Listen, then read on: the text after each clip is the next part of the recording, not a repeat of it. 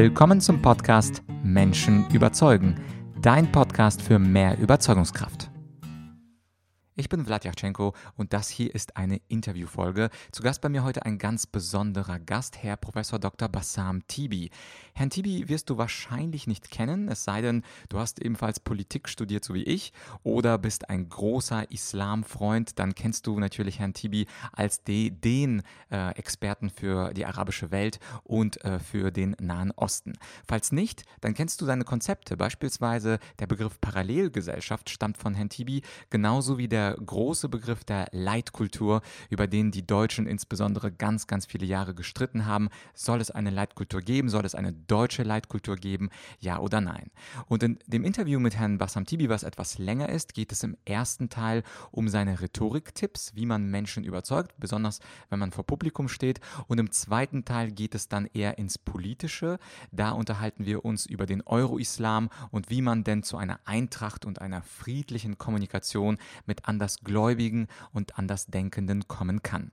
Ich gebe dir ein kleines Preview und zwar hat Herr Tibi auf ganz, ganz unterschiedlichen Kontinenten gelehrt, Nordamerika, Europa, Asien, Afrika und er hat gleich zu Anfang des Interviews ganz, ganz interessante Tipps. Er hat beispielsweise gesagt, dass er selber die Sachlichkeit, also der, die Kunst der Sachlichkeit von den Deutschen gelernt. Also wirklich Substanz haben, den Vortrag oder die Substanz des Vortrags in den Vordergrund zu stellen.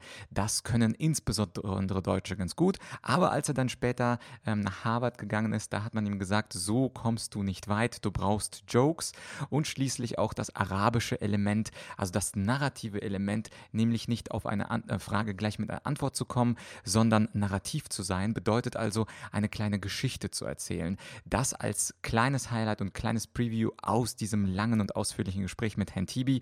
Du siehst also allein schon an dieser Preview, es lohnt sich auf jeden Fall zuzuhören und insbesondere dann, wenn dich also auch die Meinung äh, interessiert, wie sollte man mit Andersdenkenden äh, sich denn verhalten und was soll man tun, wenn man überhaupt nicht eins wird bei den Grundwerten. Da hat Herr Tibi ganz klare Auffassungen und es lohnt sich auf jeden Fall reinzuhören. Das war also mein Vorwort und jetzt viel Spaß beim Interview. Willkommen zum Podcast Menschen überzeugen. Heute mit einer Interviewfolge. Zu Gast ist der Experte über die arabische Welt und den politischen Islam, Herr Professor Dr. Bassam Tibi.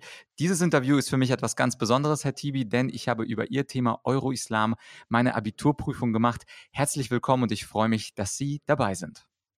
Ich danke Ihnen, dass Sie mich zu dieser Sendung eingeladen haben. Sehr, sehr gern. Ich darf Sie ganz kurz meinen Zuhörern vorstellen. Und zwar sind Sie äh, ganz lange Zeit, über 30 Jahre Professor gewesen für internationale Beziehungen in Göttingen. Sie haben 41 Bücher geschrieben, 30 auf Deutsch, 11 auf Englisch. Sie haben deutsche Grundsatzdebatten mit, Debatten mitgeprägt, unter anderem mit dem Begriff Leitkultur, den heute jeder ja fast schon selbstverständlich verwendet, und den Begriff Euro-Islam eingeführt. Das, was ich über Sie gelesen habe, erstaunlich, bis zu Ihrem sechsten Lebensjahr konnten Sie den kompletten Koran Koran auswendig rezitieren. Sie kommen ursprünglich aus Syrien und 1962 kamen sie nach Deutschland zum Studium, studierten bei den berühmten Philosophen Max Horkheimer und Theodor Adorno und hatten unglaubliche Vielzahl von Gastprofessuren weltweit. Sie haben gelehrt in Harvard, St. Gallen, Jakarta, Cornell, Khartoum im Sudan, Yaoundé, Kamerun, Berkeley, Ankara. Also überall auf der Welt waren sie tätig und äh, für mich der Experte über die arabische Welt und den politischen Islam. Ich freue mich sehr, dass Sie äh, da sind sind.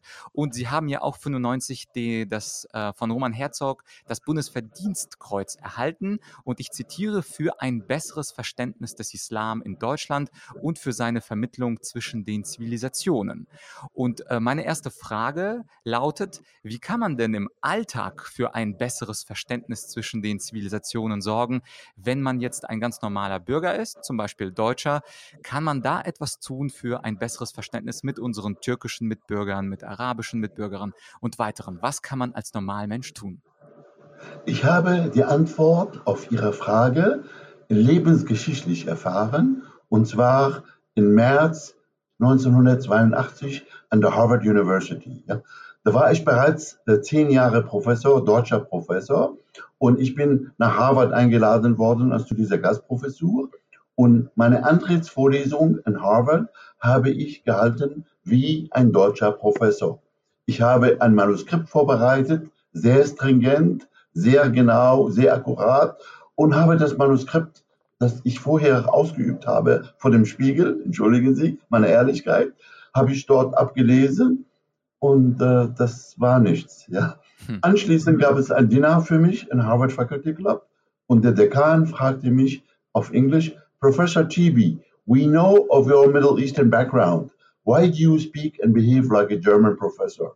Das war ein Kulturschock für mich, denn ich habe mich in Deutschland in den ersten zehn Jahren meiner Professorenkarriere, habe ich mich assimiliert und mich benommen wie ein deutscher Professor, der abliest, sehr trocken, nicht lächelt, keine Anekdoten erzählt.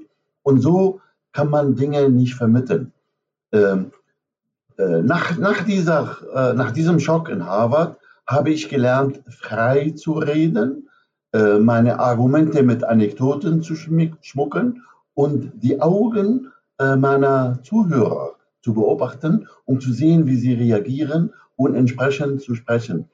Äh, seitdem verbinde ich drei Eigenschaften und das war sehr hilfreich bei dem Vortragen von Argumenten, die überzeugen. Ja? Mhm.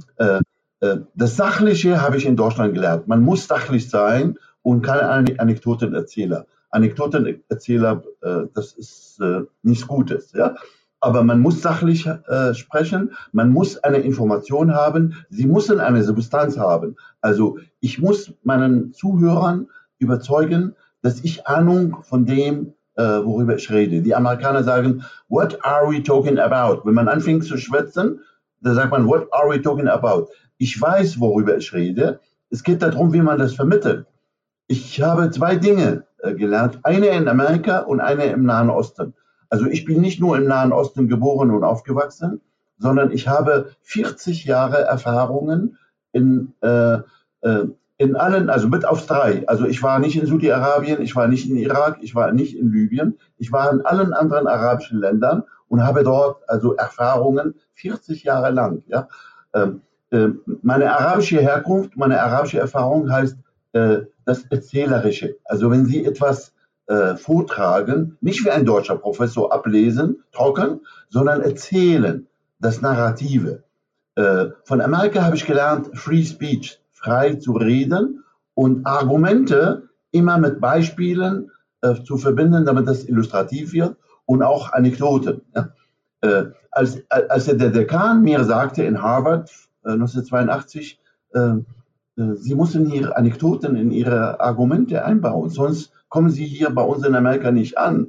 Und habe gesagt, aber ich bin an der Harvard-Universität, die wichtigste Universität der Welt. Der sagte, mit Ihrer äh, deutschen, äh, äh, äh vielleicht eine Bemerkung, der Dekan war äh, von der Herkunft ein, ein Holocaust-Überlebender, geboren in Wien, also praktisch ein europäischer Jude. Er kennt Europa und kennt Amerika. Er war Prof Professor Kerlmann in Harvard. Ja? Äh, und so, er sagte zu mir, mit Ihrer deutschen Art kommen Sie hier nicht weiter. Also so äh, Argumente vortragen, erzählerisch. Man muss die Zuhörer fesseln. Sonst, also zum Beispiel, wenn Sie einen Vortrag 45 Minuten lang halten, nach 10 Minuten schlafen die Leute ein, ja? Äh, wenn sie ablesen. Mhm. Aber wenn Sie, wenn Sie erzählen, und immer versuchen, das Erzählerische zu, in Amerika, Thrill. Also, also Wissenschaft hat auch mit Thrill was zu tun. Ja? Und äh, Freirede, nicht ablesen. Ja? Und seitdem äh, war ich erfolgreich. Also dann äh, habe ich eine Fernsehkarriere in Deutschland gemacht. Äh, 1990 äh, gab es, äh, da sind die äh, irakischen Truppen in Kuwait einmarschiert äh, und haben Kuwait besetzt. Und dann hat die Golfkrise begonnen. Äh, das war im August 1990. Äh, ähm, ähm, es gab, es gab eine, eine Sitzung im zweiten deutschen Fernsehen und dort war ein Praktikant äh, anwesend, der Student von mir ist. Und die haben gesagt, wir suchen einen Professor, der äh, telegen ist und frei reden kann äh, und eine Ahnung hat vom Nahen Osten. Und der Student von mir hat gesagt, mein Professor kann das. Und die haben mich eingeladen ich war äh, ähm, am dritten oder vierten Tag nach dem, äh, nach dem äh, irakischen Einmarsch in Kuwait, war ich in einem CDF-Spezial mit dem israelischen Botschafter und habe geredet, so wie ich das in Harvard gelernt habe.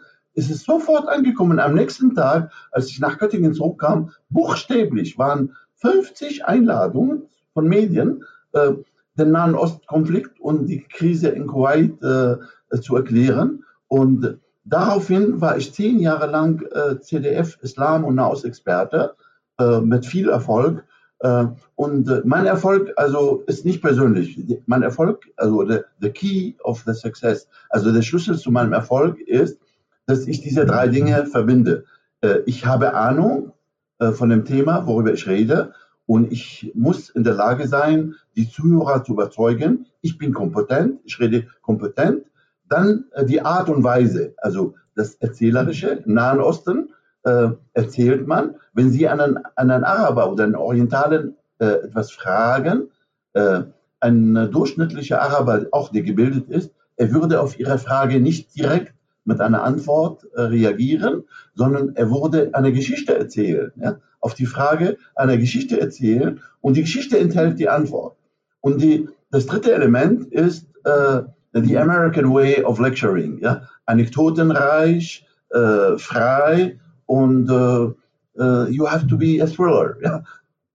Alles klar. Das sind, das sind, Dankeschön. Das sind auf jeden Fall drei super, super Tipps aus, äh, aus, aus der Welt der Rhetorik. Äh, in einem Interview mit dem ähm, Dialogue of Civilizations Research Institute, was ich im äh, Internet gefunden habe, äh, sagten sie, dass man bei interkulturellen Dialogen, also mit einer anderen Person aus einem anderen Kulturkreis, nicht nur einfach lächeln sollte, sondern in einen echten Dialog treten und die Probleme identifizieren und die Konflikte ansprechen. Und mhm. äh, was, was ich da gerne wissen würde, wenn man jetzt vor Publikum spricht, äh, sind Ihre Tipps äh, super, also Substanz haben, erzählerisch sein, Anekdoten erzählen, freisprechen. Aber was mache ich denn, wenn ich zum Beispiel einen Nachbarn habe und mit dem habe ich ein Problem und er kommt aber aus einer ganz anderen Kultur? Was würden Sie da empfehlen, mhm. beispielsweise aus der Türkei? Ähm, ich war, ich habe äh, zwei Jahre, ganze, ganze Jahre in der Türkei gelebt. Ich war äh, an der Bilkent-Universität in Ankara. Äh, 1995 und 1998 Professor und habe gelehrt, aber ich habe an allen großen türkischen Universitäten Vorlesungen gehalten und ich bin äh, ein Freund der Türkei und der Türken, aber ich bin kritisch gegenüber dem Beitritt der Türkei in die Europäische Union. Das äh, äh, erfordert äh, Voraussetzungen, die nicht erfüllt werden, nicht vorhanden sind. Wie kann man das vermitteln, ohne die Leute zu verletzen? Das habe ich in der Türkei gelebt, äh, also nicht in Deutschland, nicht in Amerika, nicht in Brüssel, sondern in der Türkei selbst, in Gespräch mit Türken. Ähm, und äh, ich würde sagen, bis zu 90 Prozent, ich bin ehrlich, also 10 Prozent habe ich nicht geschafft, äh, bis zu 90 Prozent habe ich geschafft, mein Message weiterzugeben, ohne die Leute zu verletzen. Ja? das ist eine sehr schwere Auf Aufgabe. Also man muss äh, nicht nur Rhetoriker sein. Es gibt Rhetoriker, die leere Hulsen vermitteln und sagen, der, der Mann ist ein toller Rhetoriker, aber was hat er gesagt? Er hat nichts gesagt. Mhm. Äh, verstehen Sie, da fehlt das, das Element, äh, Sie haben, äh, das erfasst drei Elemente, äh, Substanz, also Sachwissen, äh, äh, äh, die Art zu vermitteln, also die rhetorische Art zu vermitteln, also das Narrative und äh, drittens Free Speech mit Anekdoten. Ja? Aber wenn das Sachwissen fehlt, dann ist das alles leere Hulsen. Ja? Und ähm, ähm, das muss, und zum Sachwissen gehört auch ein bisschen Mut. Ja? Also Sie müssen den Mut sagen, et, äh, etwas zu, äh, auszusprechen, äh, was nicht immer äh, äh, in Ordnung ist. Ja? Also zum Beispiel äh, Islamisten sagen, der Islam basiert auf der Scharia. Und wer kein Scharia haben will, äh, dann da ist kein Islam da. Ja? Ähm, äh, ich bin, Sie haben das angeführt, ich bin Begründer des äh, europäischen Islam, die Idee eines europäischen Islams. Äh, die Idee, wenn, Sie, wenn wir Zeit haben, kann ich Ihnen das äh, erzählen, wie das entstanden ist. Aber die Idee habe ich vorgetragen in Paris 1992 auf einem Treffen im Auftrag der französischen Regierung habe ich ein Konzept entwickelt, wie Muslime in Europa integriert werden zu Citoyens und habe ein Paper vorgelegt, Les conditions d'un Euro-Islam, die Rahmenbedingungen eines europäischen Islams. Äh, und ein europäischer Islam ist ohne Dschihad und ohne Scharia. Äh, wenn jemand kommt und sagt, aber Dschihad und Scharia sind elementarer Bestandteil des Islam, da schaffen sie den Islam ab, da bin ich entwaffnet. Aber ich lasse mich nicht entwaffnen, sondern ich bringe Argumente vor. Also äh, viele Muslime haben zum Beispiel keine Ahnung vom Koran. Ich bin Hafiz, haben sie gesagt, ich kenne den Koran auswendig. Und äh, das Wort Scharia kommt ein einziges Mal im Koran vor und nicht im Sinne eines Gesetzes, nicht im Sinne eines Rechts. Und dann äh, der Begriff Staat, also die Islamisten sprechen von Scharia-Staat als Grundordnung des Islam. Das Wort Staat auf Arabisch Daula, auf Türkisch Devlet, kommt kein einziges Mal im Koran vor.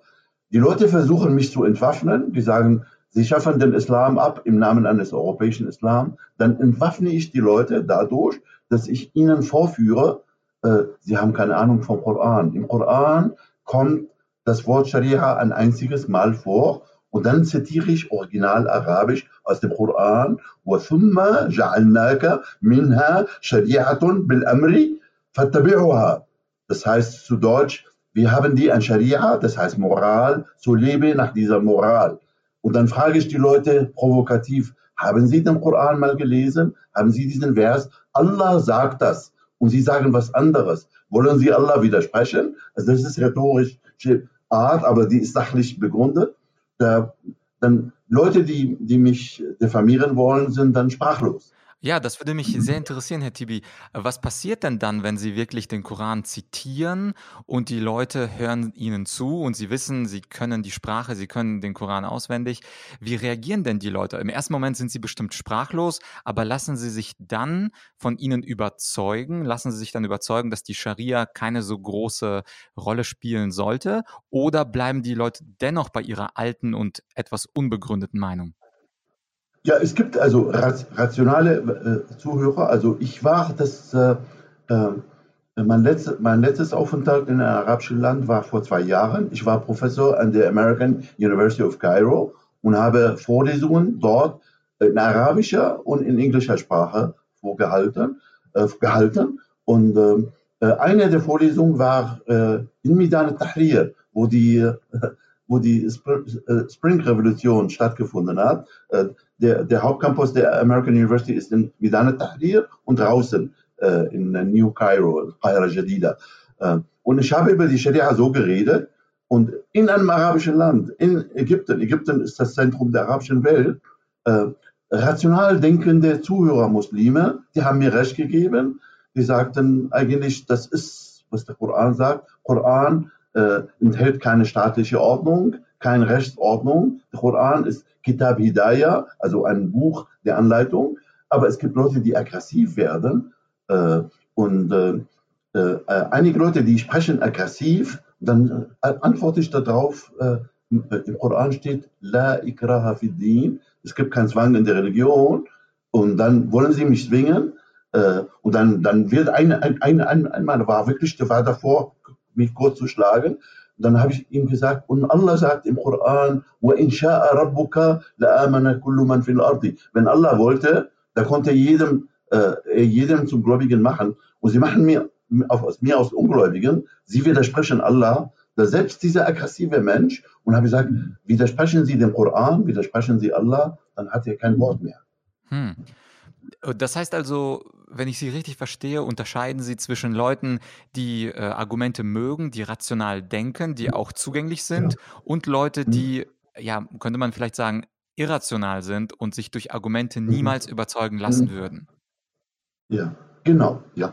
Und äh, äh, diese, es passiert, dass die Leute dann verlassen den, den Hörsaal. Ja? Mhm. Ähm, aber manchmal äh, treffen sie Leute, die äh, aggressiv sind, auch körperlich. Ja? Also ich meine, das hat eigentlich mit unserem Thema nichts zu tun, aber wenn Sie wollen, kann ich Ihnen folgende Anekdote erzählen. Ja, sehr gerne. 19, 1993 war ich in Casablanca in Marokko und habe eine Vorlesung auf Arabisch und Französisch gehalten äh, über äh, äh, Islam à la croisée du chemin, der Islam auf dem Kreuzwege und habe gesagt, wir befinden, Muslime befinden uns in einer Krise und äh, äh, wir müssen eine Lösung finden und eine Lösung ist Reform Islam das ist schon ein Reizwort.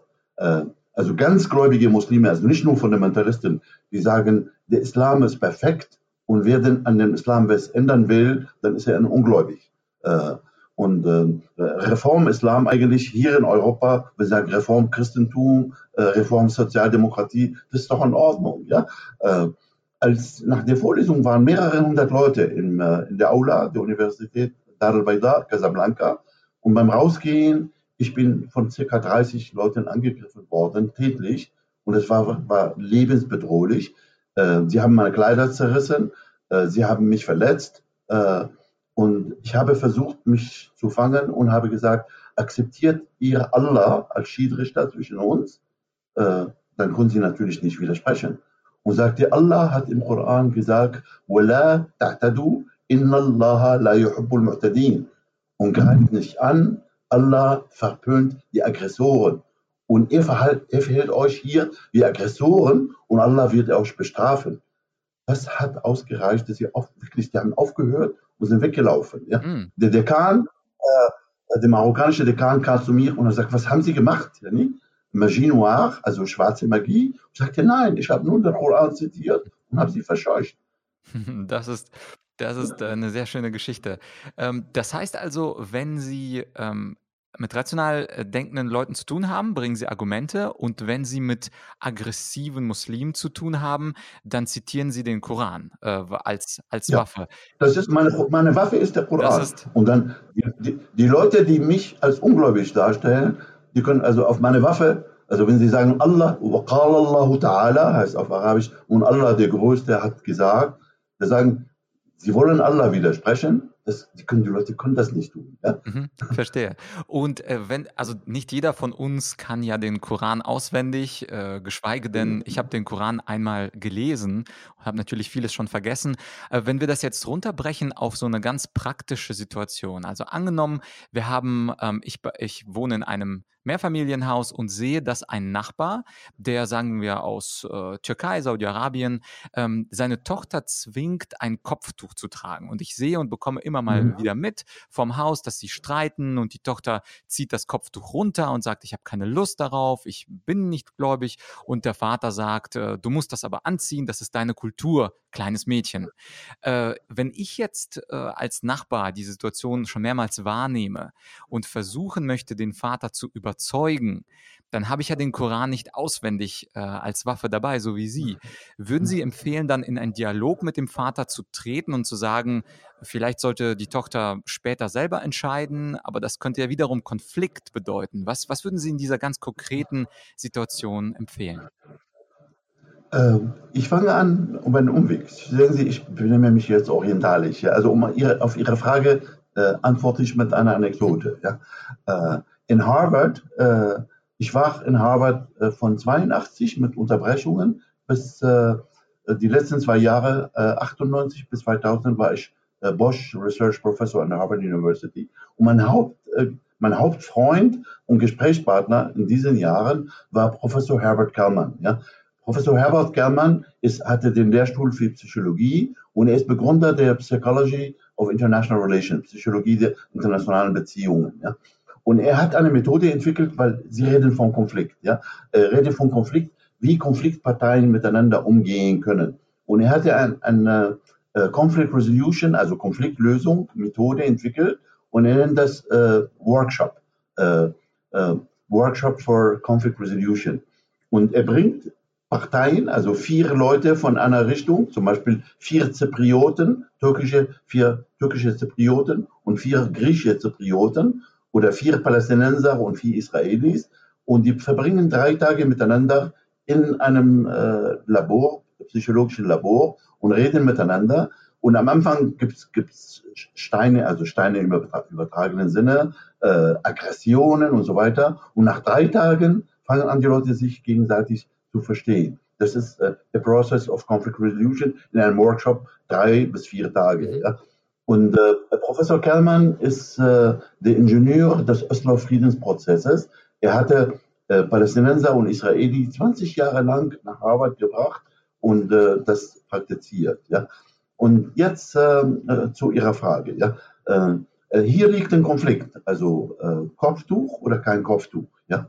man muss miteinander reden. Und Sie haben selber gesagt vorhin, oder Sie haben vorhin die Unterscheidung äh, vorgetragen zwischen Leuten, die verstehen, vernünftig denken und für Argumente zugänglich sind und Leute, die äh, äh, eine Blockade im Gehirn haben, sie können mit denen nicht reden. Ja?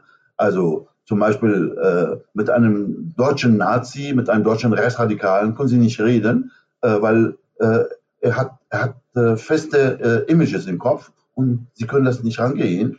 Und mit diesen Leuten haben sie nicht, haben sie also nicht zu gewinnen. Also, aber die Hoffnung ist, die, dass die Mehrheit der Menschen, Leute, die was verstehen, ja, aber angenommen, dieser Nachbar von Ihnen, ich kenne ihn nicht, aber angenommen von Ihnen, er hat, er hat eine, eine orthodoxe Vorstellung vom Islam und es gibt nur Muslime und Ungläubige. Und wenn Sie mit ihm reden, äh, dann sind Sie ein Ungläubiger. Und wenn Sie gegen das Kopftuch äh, argumentieren, dann äh, greifen Sie den Islam an. Und es ist besser, diesen Leuten aus dem Wege zu gehen. Ja, das, weil, ähm, äh, wenn, wenn Sie zum, also Sie müssen versuchen, ja, äh, wenn Sie merken, der Mann ist zugänglich für Argumente, äh, dann äh, können Sie das äh, vertiefen. Äh, wenn Sie merken, es, er hat eine Blockade im Kopf aus ideologischen, Religion, Religion, fanatischen und whatever Gründen, dann glaube ich, man muss man aufgeben. Mhm, verstehe. Und äh, ganz konkret, also wenn ich merke, dass der Mann jetzt nicht äh, eine völlige Blockade im Kopf hat, sondern mir zuhört. Wenn ich jetzt mit europäischen Werten komme und sage, das Kind sollte erstmal frei aufwachsen und als Erwachsene äh, mhm. entscheiden, ob es dann freiwillig ein Kopftuch trägt oder nicht, dann trage ich ja einen westlichen Wert vor. Das heißt, diesen Wert der Selbstbestimmung ja. des Kindes, den es ja höchstwahrscheinlich mhm. in der Kultur des Mannes nicht gibt. Und äh, wie mhm. ist es dann möglich? Also angenommen, dieser Mann ist rational, also ist nicht verbohrt, er ist rational, aber ich komme ja mit meinen eigenen Werten zu ihm und seine Werte sind sicherlich mhm. andere, dass der Vater das Recht hat, über das Kind zu bestimmen. Wie kann ich denn mit meinen Werten ihn in seinen Werten überzeugen? Ähm, ich weiß von Ihnen, also Sie wissen mehr über mich als ich über Sie, aber ich weiß von Ihnen, dass Sie mein Buch Europa ohne Identität äh, gelesen mhm. haben. Und das ist eigentlich äh, also meine meisten Bücher sind über den Islam, über den Nahost, aber das ist mein einziges Buch über Europa. Und äh, Europa steht auf, am Scheidewege in unserer Zeit. Es gibt zwei Richtungen äh, oder drei Richtungen. Ja. Es gibt also Leute, die fanatisch europäisch sind und sagen, nur europäisches gilt. Äh, es gibt Leute, die für Vermittlung sind und sind bereit, äh, äh, europäische äh, Werte äh, neu zu formulieren und äh, zu erweitern. Und es, es, gibt, es gibt Leute, die äh, ähm, Kulturrelativisten, die nennen sich tolerant, aber Kulturrelativismus heißt, es gibt keine mhm. verbindlichen Werte. Also auch europäische Werte sind nicht verbindlich und universelle Werte gibt es nicht. Also zum Beispiel ähm, die, äh, ich bin, ich bin Mitbegründer der Arabischen Organisation für Menschenrechte. Ja. Ähm, und ähm, äh, ist, äh, als, als und unsere Grundlage ist die äh, Universal Declaration of Human Rights der Vereinten Nationen. Und als diese äh, Resolution der Vereinten Nationen 1948 verabschiedet wurde, äh, da hat der amerikanische American Association for Anthropology hat das verurteilt als, als Rassismus und als Imperialismus, westlichen Imperialismus, äh, westliche Werte und seien das Menschenrechte, den Rest der Menschheit aufzuzwingen, obwohl äh, zu den Unterzeichnern damals waren äh, nur 66. 66 haben unterschrieben, äh, äh, drei haben nicht unterschrieben, die Sowjetunion, oder Saudi-Arabien und noch ein drittes Land. Ja? Also heißt Kommunisten und islamische Fanatiker, also Saudi sind für mich islamische Fanatiker, die lehnen das ab. Aber andere haben das unterschrieben und so äh, Kulturrelativisten, also die, die Anthropologen, äh, die amerikanischen Anthropologen sind Kulturrelativisten und Kulturrelativisten äh, lassen äh, ähm, Werte äh, äh, oder, oder widersprechen dem Anspruch, dass Werte universell sein können und seien das die Menschenrechte. Also ich bin in meinem Buch Europa ohne Identität, trete ich dafür ein, dass es gibt bestimmte europäische Werte, die universellen Charakter haben. Also zum Beispiel Vorrang der Vernunft. Ja? Äh, das ist äh, Laïcité. Laïcité heißt Säkularität. Dann Citoyenité. Der Mensch ist ein Bürger, ein Citoyen. Äh, diese Dinge sollen allgemeingültig äh, verbindlich sein. Und wenn ein Moslem in Europa leben will, äh, dann muss er sich damit arrangieren, dass, dass diese europäischen Werte verbindlich sind. Und äh, vielleicht können Sie das als äh, Nicht-Moslem nicht tun, aber ich kann das tun, weil ich Moslem bin und ich bin ein Syrer von der Herkunft her. Also ich bin, ich bin Westasiate, also mir kann man keinen Rassismus vorwerfen, weil ich habe eine gelbhäutige Haut. Ich bin Westasiate, Syrien liegt in Westasien. Ich bin Araber, ich bin Moslem.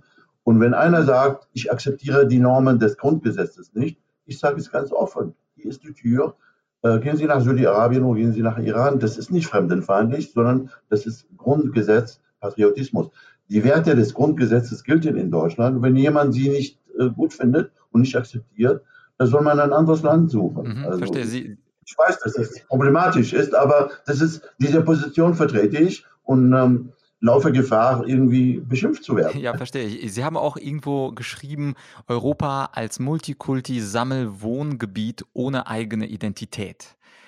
Jetzt ist ja, natürlich ja. die Frage, wenn ich zu dieser konkreten Situation mit dem Nachbarn zurückkomme, ich kann äh, ihm ja nicht sagen, äh, lieber Nachbar, du hast dem europäischen Wertekodex zugestimmt, als du eingewandert bist. Er hat ja kein Häkchen ja. gemacht beim, äh, beim Grundgesetz. Oder wie würden Sie argumentieren und sagen, indem Sie eingewandert sind, haben Sie die europäischen Werte mit ähm, hineingenommen in Ihren Wertekatalog? Also wie soll das quasi in dieser Mikrowelt von zwei Menschen funktionieren?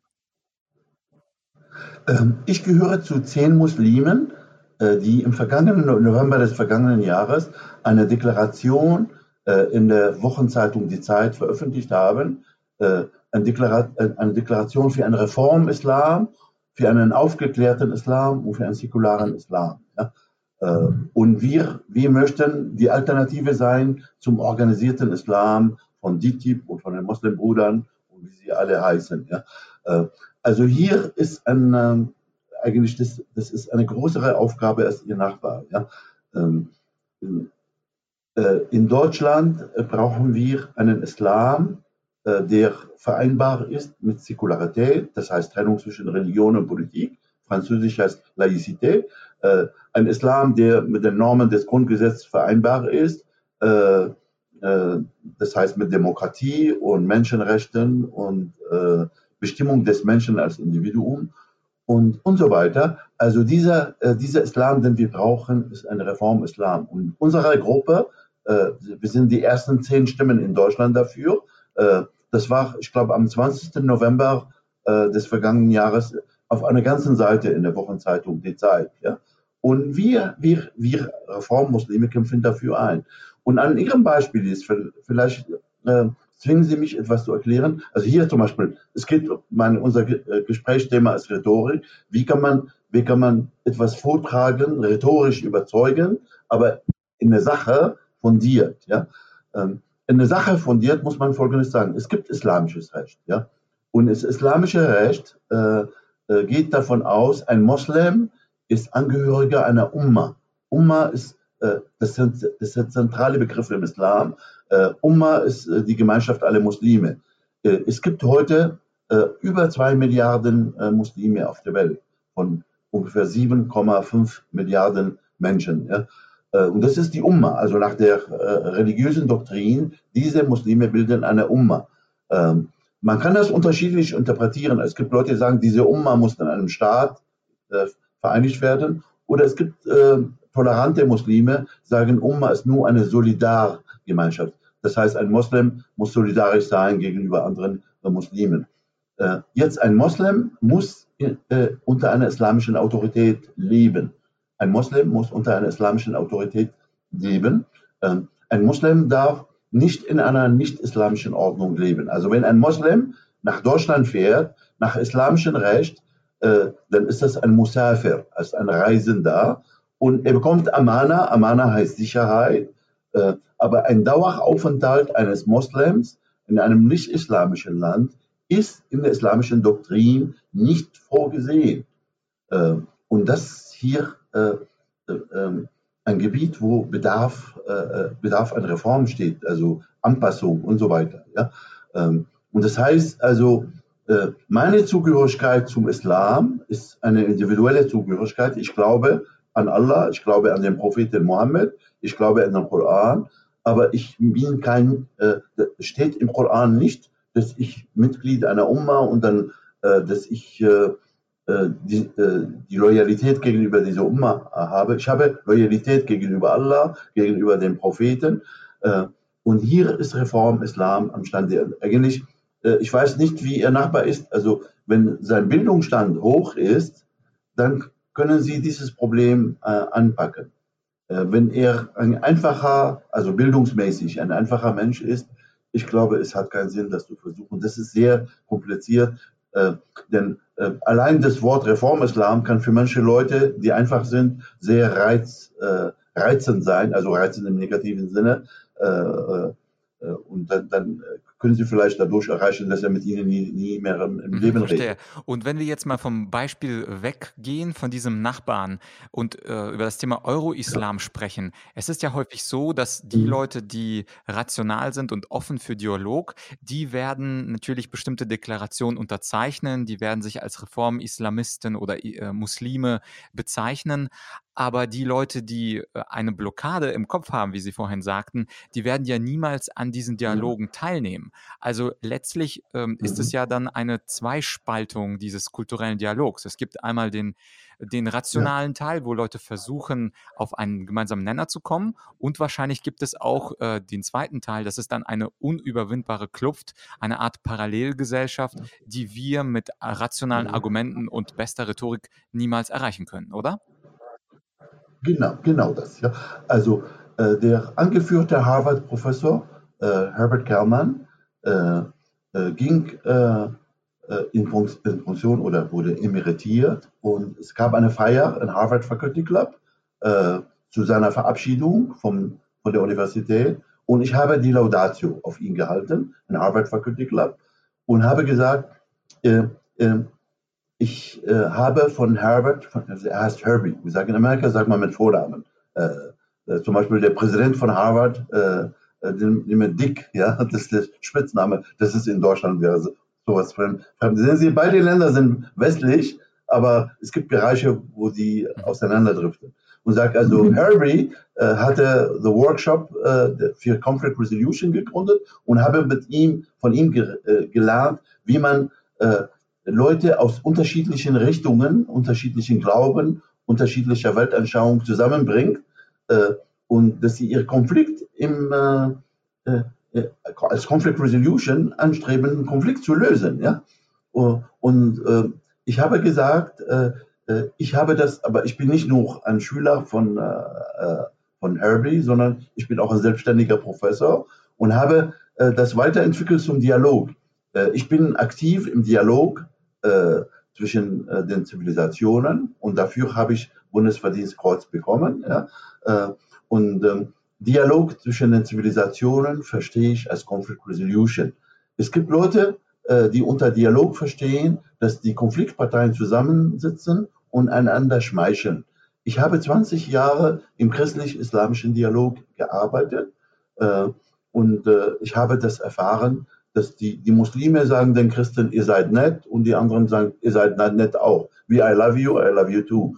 Sagte, das ist kein Dialog. Dialog ist eine Konfliktaustragung, weil es gibt Wertekonflikte und wir müssen im Dialog diese Konflikte, äh, diese, äh, diese Wertekonflikte lösen. Ja? Mhm.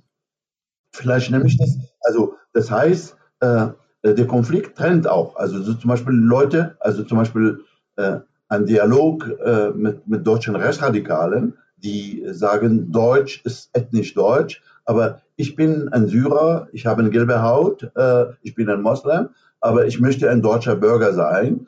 Und wenn jemand sagt, das ist ausgeschlossen wegen deiner, ha ha äh, wegen deiner Religion, wegen deiner Hautfarbe, wegen deiner Herkunft, kannst du kein Deutscher sein. Das ist passiert neulich, die, die ähm, äh, die Parlament, Parlamentpräsidentin äh, in Baden-Württemberg ist eine Deutsche türkisch-kurdischer Herkunft und die AfD sagt, äh, die ist nicht deutsch, weil von ihrer Herkunft kann sie nicht deutsch sein. Also mit diesen Leuten kann ich nicht reden. Aber es gibt nicht nur die AfD, also Islamisten sind vom selben Kaliber. Ja? und mit diesen, mit diesen Leuten können Sie kein Lorbeeren, wie sagt man auf Deutsch, Lorbeeren ernten. Ja? und so, dass Sie müssen auf rational denkende Menschen, die offen sind für Argumente. Und Reform-Islam ist äh, dann Non-Plus-Ultra. Ich illustriere das an einem Beispiel. Äh, ich bin 1995 äh, äh, geehrt worden in Deutschland und ich danke Ihnen, dass Sie das angeführt haben. Ich trage Bundesverdienstkreuz erster Klasse. Und als ich das bekommen habe, ich habe vor laufender Fernsehkamera dem damaligen Präsidenten Roman Herzog gesagt, Herr Bundespräsident, Sie verleihen, Sie ehren mich, Sie verleihen an mich Bundesverdienstkreuz und als Moslem kann ich kein Kreuz tragen. Ja? Und als Moslem kann ich Sie nicht als mein Imam akzeptieren, weil ein, äh, ein Imam, also ein, ein, Staatspräsident ist auch ein Imam. Äh, und habe ihm gesagt, Herr, Herr Herzog, Herr Bundespräsident Herzog, am Freitag würde ich nicht hinter Ihnen beten in der Moschee, aber hier im äh, Schloss Bellevue äh, sind Sie mein Präsident und hiermit erkläre ich Sie zu meinem Imam. Äh, sehen Sie, also das, ist, das heißt, ich weiche von, äh, von doktrinären Islam und vertrete eine reform-islamische Position, die mir erlaubt, den deutschen Bundespräsidenten als mein Präsident zu akzeptieren. Und sehen Sie, Deutsche verstehen diese Dinge nicht. Entschuldigen Sie, wenn ich das pauschaliere. Am nächsten Tag stand in der Berliner Zeitung, äh, Professor Tibi erklärt Bundespräsidentin Roman Herzog zum Imam. Das war als Witz gemeint. Mhm. So, das ist äh, also äh, Dialog, äh, Rhetorik, äh, Konfliktaustragung, äh, das ist auch Dynamit drin enthalten. Es gibt also ein vermintes Gelände. Aber ähm, es gibt eine Methode, die sagt Konfliktvermeidung. Also wenn Sie Konflikte vermeiden und sagen, ist alles in Ordnung, die Welt ist in Ordnung, dann tun Sie nur dies. Sie bringen das Dynamit unter den Teppich. Äh, Sie kehren den Dynamit unter den Teppich, aber irgendwann explodiert das. Und das wollen wir nicht. Ja? Also um Frieden zu haben, müssen wir äh, miteinander reden. Wir müssen, Rhetorik heißt, ich muss an andere Leute herankommen, die anders denken als ich ich muss sie rhetorisch überzeugen, aber ohne von der Sache abzuweichen. Es gibt Substanz, äh, es gibt Schwarz und Weiß, es gibt Gelb äh, und Grün. Äh, ich kann nicht sagen, der Stuhl, auf dem ich sitze, das ist äh, eine Badewanne. Ja? Äh, das ist die Kulturrelativisten sagen, es gibt kein allgemeines Wissen, sondern wir konstruieren das. Ja? Ich konstruiere nicht die Tatsache, dass ich gerade auf einem Stuhl sitze und dass ich mit Ihnen rede. Das, ist, sind Fakten. Ja? Äh, und im Dialog, die, äh, die Rhetorik ist sehr wichtig als äh, Medium äh, der Vermittlung, aber die Fakten dürfen darunter nicht leiden. Es gibt heute einen Begriff auf Englisch Beyond, Beyond the Truth, wird im Deutschen mit postfaktisch übersetzt. Sagen wir, es gibt keine Fakten, es gibt alles, alles postfaktisch. Also wenn wir so sagen, postfaktisch, dann ist dann Rhetorik nur Geschwätz. Geschwätz, also ein Rhetoriker es ist brillant in der Vermittlung, aber er hat in der Sache nicht zu sagen. Mhm. Und äh, diese Rhetorik, die auch mit Begriffen zu tun hat, äh, sind, ist, prägt natürlich die Diskussion. Sie haben ja ganz unfreiwillig eine Riesendiskussion angestoßen zum Thema deutsche Leitkultur, obwohl Sie an sich ja immer mhm. über Euro-Islam und die, eine europäische Leitkultur gesprochen haben. Trotzdem ist das in der Politik und in den mhm. Medien dann in eine völlig andere Richtung gerutscht, hat einen anderen Spin bekommen und dann mhm. waren Sie plötzlich, ohne es zu wollen, dann Vertreter einer bestimmten deutschen deutschen Leitkultur. Wie, wie haben Sie das erfahren, dass Ihr Begriff der Leitkultur verdeutscht wurde? Und äh, soweit ich weiß, sprechen Sie mittlerweile über einen Wertekonsens als Hausordnung. Wie haben Sie das wahrgenommen, dass ein Begriff Ihnen weggenommen wurde, anders gefärbt wurde und bis Sie ihn schließlich dann austauschen mussten durch einen anderen? Das war eine sehr schmerzliche Erfahrung. Ja. Äh, ich weiß nicht, ob wir die Zeit haben, darüber zu erzählen. Ich versuche, mich kurz zu fassen. Ähm, ich habe vorhin angeführt, ich war zwischen 98 und 2000, war ich Bosch äh, Research Professor an der Harvard University. Ja? Und ähm, äh, äh, das, was Sie anführen, ist genau im Jahre 2000 passiert. Da hatte ein deutscher Politiker, Herr Merz, äh, hatte meinen Begriff, äh, ohne die Quelle anzugeben, äh, plagiiert, also ich möchte es so sagen. Er hat es später äh, eingeräumt, hat sich entschuldigt.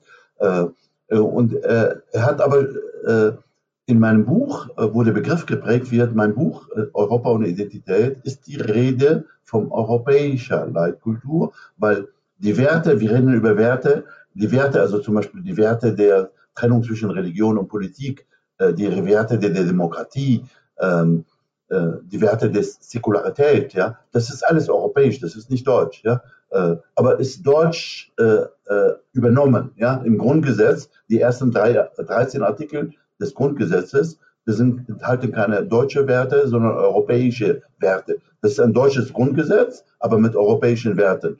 Und in diesem Sinne, in meinem Buch Europa und Identität, habe ich den Begriff Leitkultur auch sprachlich. Ich bin Ausländer, ich spreche fünf Sprachen und Deutsch ist eine dieser fünf Sprachen. Aber ich habe ungefähr 20 Vokabeln in die deutsche Sprache eingeführt.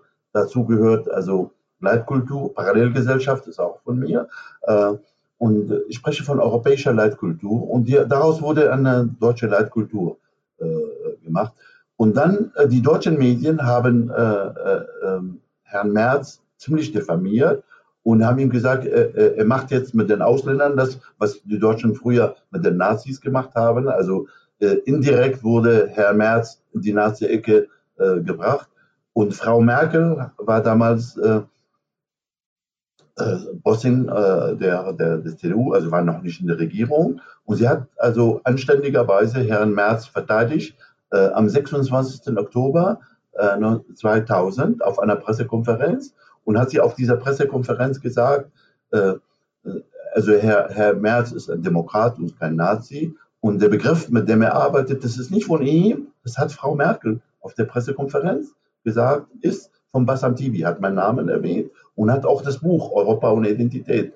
Und am 30. Oktober 2000 äh, hatte Frau Merkel ein großes Interview in Spiegel gegeben und da drin sagt sie, wir in der CDU, wir folgen Herrn Tibi. Damals war ich Mitglied der, der, der Wertekommission der CDU, äh, obwohl ich bin kein Mitglied der CDU, äh, aber ich war Mitglied der Wertekommission und hat gesagt, der Begriff ist von Bassam Tibi und wir folgen ihm in, in, seiner Bestimmung des Begriffes als europäisch. Sie hat also europäisch, nicht Deutsch genannt.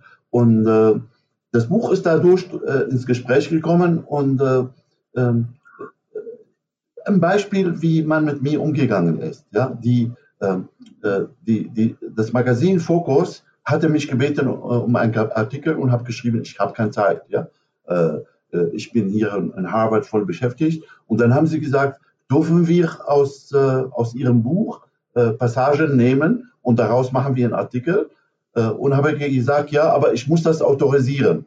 Und die haben mir den Text nach Harvard gefaxt und habe das autorisiert. Aber äh, ich weiß nicht, ob Sie diese Norm der Journalistin kennen. Man darf als Autor äh, die Überschriften der Artikel äh, nicht mitbestimmen. Also ich war 13 Jahre lang äh, Autor, Gastautor der Frankfurter Allgemeine Zeitung. Ich war auch zehn Jahre Essayist vom Spiegel. Niemals durfte ich den Titel meines Textes auswählen. Und das sehen Sie erst, wenn das veröffentlicht ist. Und Focus hatte den Text, den ich autorisiert habe, veröffentlicht unter der Überschrift für eine deutsche Leitkultur. Obwohl in meinem Buch auf einer Seite hundertprozentig klar steht, ich spreche hier von europäischer, nicht von deutscher Leitkultur. Und das ist eine Fälschung. Und diese Fälschung ist laufend passiert. Und ich habe, verstehen Sie, ich bin ein Einzelmensch, ein Individuum, ich bin ein Denker. Ich werde dieses Jahr als Vordenker des Jahres geehrt. Ich bin sehr stolz drauf. Aber ich, ich kann kein Heer von, von, Staats, von Anwälten mobilisieren, die mich verteidigen gegen Fälschungen und so weiter. Und habe aufgegeben, und ich habe so aufgegeben. Ich habe in Welt am Sonntag im Dezember einen Artikel geschrieben, äh, eine neurotische Nation. Äh, also die Deutschen sind eine neurotische Nation. Und dann, äh, dieselbe Geschichte hat sich wiederholt, äh, als Herr de Maizière Innenminister war, jetzt vor drei Jahren. Äh, und äh, das äh, war wieder die Rede von Leitkultur. Und ich habe im Berliner Tagesspiegel äh, 2017 einen Artikel geschrieben, eine neurotische Nation. Das ist meine Meinung über äh, die, die, deutsche äh, Situation. Also mit einer neurotischen Nation kann man nicht rational reden. Genauso wie man mit Islamisten nicht reden kann. Ich weiß nicht, ob das zu scharf mhm. ist, aber ja, so denke sehr, ich. Sehr pointiert. Äh, die Frage, um auf einer positiven Note das Interview zu beenden, was würden Sie denn den Zuhörern des Podcasts empfehlen? Also empfehlen im Sinne von sich weiterbilden oder ihre Konfliktfähigkeiten schärfen. Was können wir denn machen, um zum Beispiel gegen diese Falschdarstellungen in den Medien, ähm, ja, sie aufzudecken? Sollen wir mehr Wikipedia lesen, mehr Bücher lesen? Was konkret würden Sie empfehlen, um da rauszukommen aus diesem Neurotizismus? Äh, ich, wär, ich bin äh, im Jahre 44 geboren und im kommenden April werde ich 75 Jahre alt. Ich habe äh, in den meisten Ländern dieser Welt gelebt. Also ich habe äh, in 40 Jahren in 22 islamischen Ländern gelebt und darüber hinaus habe ich sehr, sehr lange in den USA gelebt, in Indonesien, in Senegal. Äh, äh, also ich kenne die Welt und habe Menschen aus verschiedenen Kulturen und so weiter gelernt. Und ich glaube, äh, ich habe die Kapazität, das ist jetzt nicht anmaßend, mit 75 Jahren als emeritierter Professor kann man vielleicht bescheiden sagen, ich habe die Erfahrung und die Erfahrung ist die Grundlage für folgende Empfehlung. Wir leben in einer globalen Welt. Bitte, bitte an die Zuhörer, ich bitte Sie, Ihre, Ihre, Ihre, ähm, ihre Vernunft zu öffnen für andere Kulturen. Ja. Ähm, es ist sehr wichtig, eine Grundvoraussetzung für Frieden, für friedliches Zusammenleben und für äh, Erhaltung der Menschheit in, in, im 21. Jahrhundert ist, dass die Menschen aufeinander zugehen. Äh, also äh, Hybrid heißt Kultur, äh, kulturelle Hybridität, heißt kulturelle Mischung, Interkulturalität, dass das, ich bitte, bitte, äh, wenn Sie Deutsche sehen, sagen Sie, Deutsch, Deutsch gehört zur Welt, aber Deutsch äh, ist nicht die Welt. Also, ähm, aber äh, nicht zugleich äh, Verleugnung. Also Voraussetzung, das ist diese Idee, äh, ist in meinem Buch auch Europa und Identität erhalten. Das Buch ist 20 Jahre alt, aber äh, ich, ich bin immer noch stolz drauf. Wir müssen eine Lösung finden zwischen Euro-Arroganz, das heißt europäische Arroganz, alles geht von Europa aus, und Selbstverleugnung. Äh, wenn Sie sich öffnen, das ist die Empfehlung, wenn Sie sich öffnen für äh, andere Kulturen, dann tun Sie das auf einer Sachgrundlage. Also äh, zum Beispiel, wenn Sie, wenn Sie sich öffnen für die Muslime, bitte erfahren Sie mehr über den Islam. Allein äh, aus Naivität oder nur äh, gut Menschentum sagt, äh, ich möchte die Muslime verstehen, aber ohne, ohne mich mit dem Islam sachlich äh, auseinanderzusetzen, das geht nicht. Also äh, öffnen Sie sich für andere Kulturen auf einer sachlich äh, soliden Grundlage, aber bitte verleugnen Sie, Sie Ihre eigene Kultur nicht. Ähm, also ich öffne mich für Deutschland, für Europa, aber äh, ich verleugne meine islamische Herkunft nicht. Und ist es möglich, islamisches und europäisches miteinander zu verbinden? Und wir, zehn Stimmen aufgeklärter Muslime, haben in unserer Deklaration, die in der Zeit veröffentlicht worden ist, im vergangenen November, haben für diese, in diese Richtung argumentiert. Äh, bisher wissen Sie mehr über den Islam. Äh, wir Muslime wollen mehr über Europa wissen. Wir wollen uns öffnen. Wir öffnen uns auf der Basis eines Reformislams. Aber äh, wir müssen die Extreme meiden. Äh, das Extrem äh, der, der der Isolation und der, äh, das, das, äh, das Extrem der Selbst, also sagen, ich bin offen, aber ich gebe mich auf, sagen, äh, alle Europäer sind Kreuzzügler, Kolonialisten, Rassisten, also so, so kommen wir nicht weiter. Europa hat eine große Bedeutung. Und mein letzter Satz ist von meinem jüdischen Lehrer, der ein Holocaust-Überlebender ist, Max Horkheimer. Max Horkheimer hat gesagt, Zitat, wortwörtlich, das ist, steht im Vorwort äh, zu seiner Aufsatzsammlung in zwei Bänden, ähm, äh, kritische Theorie. Im Vorwort steht, ich zitiere jetzt, Europa ist eine Insel der Freiheit in einem Ozean der Gewaltherrschaft. Und wer die kritische Theorie vertritt, verpflichtet sich, Europa zu verteidigen. Zitat Ende. Ich bin Moslem, ich bin Syrer, ich bin Araber. Ich möchte Europa verteidigen im Verständnis von Adorno. Äh, Europa als Insel der Freiheit im Ozean die Gewaltherrschaft. Äh, ich verteidige Europa sowohl gegen deutsche äh, Rechtsradikale als auch gegen islamische Rechtsradikale. Denn es gibt nicht nur deutsche Rechtsradikale, es gibt islamische Rechtsradikale. Und äh, wir müssen den Dialog haben, aber mit Muslimen des offenen Geistes. Und ein offener Islam gibt es. Wie es eine offene Gesellschaft gibt, gibt es auch einen offenen Islam. Und dieser offene Islam wird von den zehn Muslimen, die ihre Deklaration äh, äh, in der Wochenzeitung Die Zeit im November des vergangenen Jahres veröffentlicht habe. Ja, danke Ihnen fürs Interview, Herr Tibi. Und zum Schluss können Sie auch eins Ihrer Bücher empfehlen, damit wir diesen Spagat zwischen Euro-Arroganz und Selbstverleugnung äh, meistern können. Sie haben ja insgesamt 41 Bücher. Jetzt vielleicht kein super wissenschaftlich kompliziertes Buch, äh, sondern etwas, was man auch als Normalbürger gut verstehen kann. Welches der Bücher, gerne auch zwei, äh, würden Sie da aus Ihrem Repertoire empfehlen? Vielleicht äh, äh, erstmal ähm, äh, im, im, Deutschen unterscheidet man zwischen Fachbuch und Publikumbuch. Fachbuch ist nur für Wissenschaftler. Ja?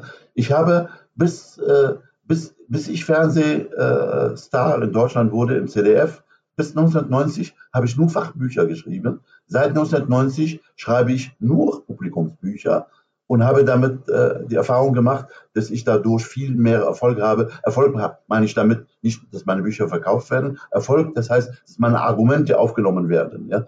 Und zu diesen Publikumsbüchern, die ich geschrieben habe, gehört das Buch Europa ohne Identität. Das Buch ist bei, bei Bertelsmann erschienen vor 20 Jahren, äh, aber äh, ist in mehreren Ausgaben seitdem erschienen. Und es gibt eine neue Ausgabe davon, die in einem kleinen Verlag, heißt Ibisim Verlag, äh, veröffentlicht worden ist, erweitert äh, um, mehr, um über 120 Seiten und aktualisiert nach, der, nach der globalen Migrationskrise, die wir noch haben. Das Buch heißt Europa ohne Identität. Und das empfehle ich. Und das Buch hat ein Kapitel zwischen den Extremen.